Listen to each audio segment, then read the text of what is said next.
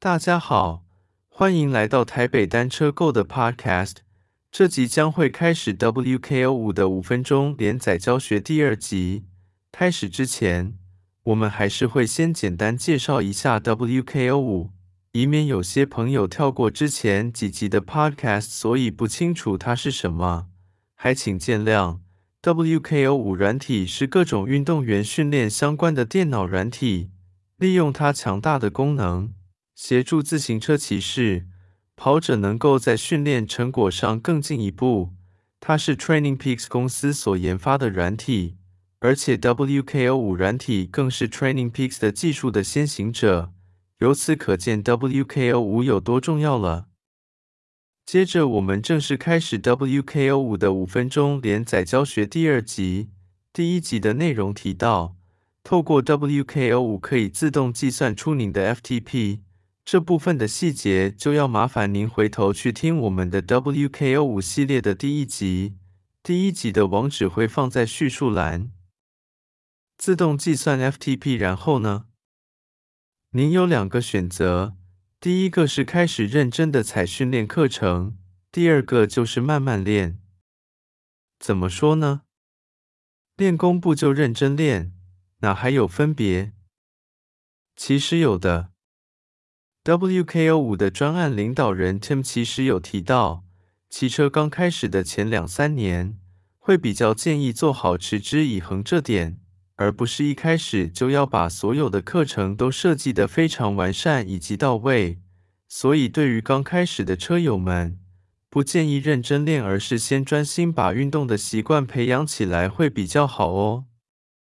那就让我们先从慢慢练开始讲，认真练的部分稍后才说。根据我们 WKO 五系列 Podcast 的第一集。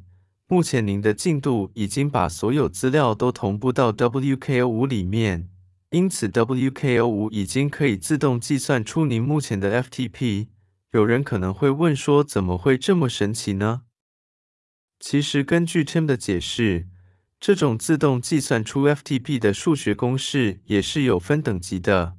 如果您之前的骑乘记录都是休闲骑，类似可以一边聊天一边骑车的那种强度。数学公式计算出来的 FTP 的准确度就会偏低。如果您之前的骑乘记录还算蛮努力运动的，计算出来的 FTP 的准确度就会是中等。同样的道理，如果之前的骑乘记录是相当相当的认真在骑乘，计算出来的 FTP 的准确度就是高等。所以根据这个原理，WKO 五在软体里面设计了三种测试。分别叫做短时间测试、中等时间测试、长时间测试。听起来虽然有点饶舌，其实它的设计相当单纯。假设您今天在软体里面查一下短时间测试这个部分，WKO 五可能会显示一个时间，也许是十秒，也许是三十秒。这边我们先假定是三十秒，然后当您要开始进行短时间测试的时候，只要在这三十秒内尽可能的踩踏，当然您在这三十秒之内踩出来的功率越高，测试的结果就会越好。同样道理可以套用在中等时间测试、长时间测试，差别只在于中等时间测试显示的时间也许是三分钟或五分钟，而最后的长时间测试显示的时间则最长，一般会落在十五到四十分钟不等。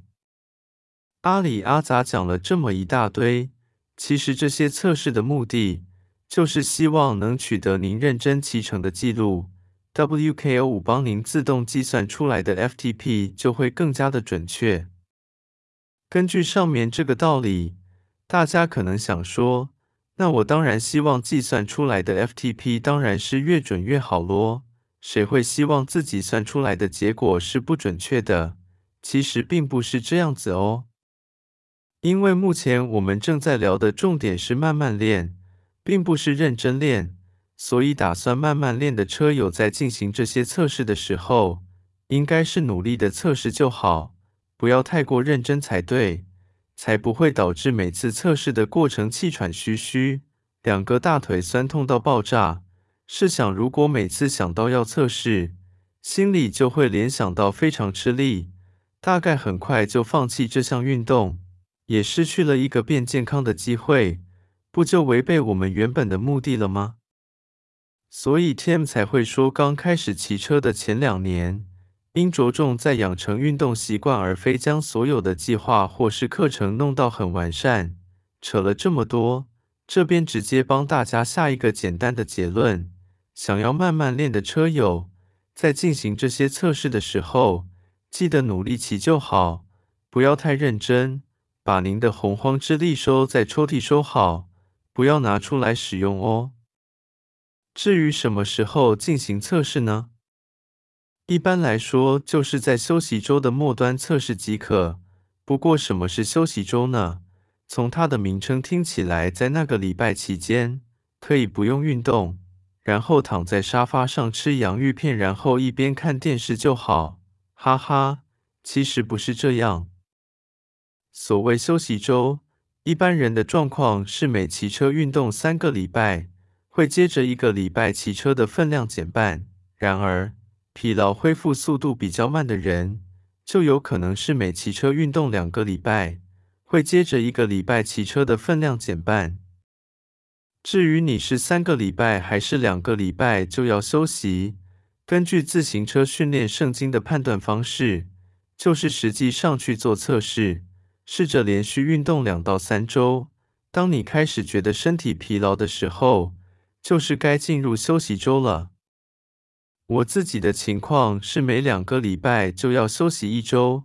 以前有曾经试过连续三个礼拜都很认真的踩课程，结果都是在第三周的一开头就觉得课程完全没办法顺利完成，两腿的酸痛都迟迟无法恢复。然后我就知道我是两个礼拜的那种了。以上是简易的休息周简易介绍，给大家参考看看。如果想要了解休息周详细的讯息，Joe Friel，也就是自行车圣经的作者，有将休息周明细如何设计写在他的部落格文章，在下方的叙述栏有网址可自行参考哦。所以，我们回到之前的短时间、中时间、长时间测试，这些测试就是要在休息周的末端进行。所以，也许休息周的礼拜五、礼拜六或礼拜天，你就可以进行其中一个测试。假设你这次要进行的是中时间测试，这时候又有人会问了：如果这次进行的是中时间测试，那么短时间跟长时间的测试怎么办？很简单，等下一次的休息周再进行就可以咯。概念上基本就是这样。上面提到的内容也会同步放图文并茂的说明在官网的这集 Podcast 的网页上，想进一步了解的车友们就可以直接到那边去参考细节，网址就放在下方的叙述栏。讲到这里，车友有没有发现，这期讲的主题是认真练或是慢慢练？但是刚刚光是讲慢慢练就讲这么久了。只好下一集再来继续把认真练的部分讲完咯。上面的参考资讯都来自于网络上的资讯，力求自身能够亲自验证过，而不是纸上谈兵，并且尽可能的不要掺杂太多我个人的想法，力求整个内容能比较客观。今天台北单车购的分享就到这边，谢谢你的收听。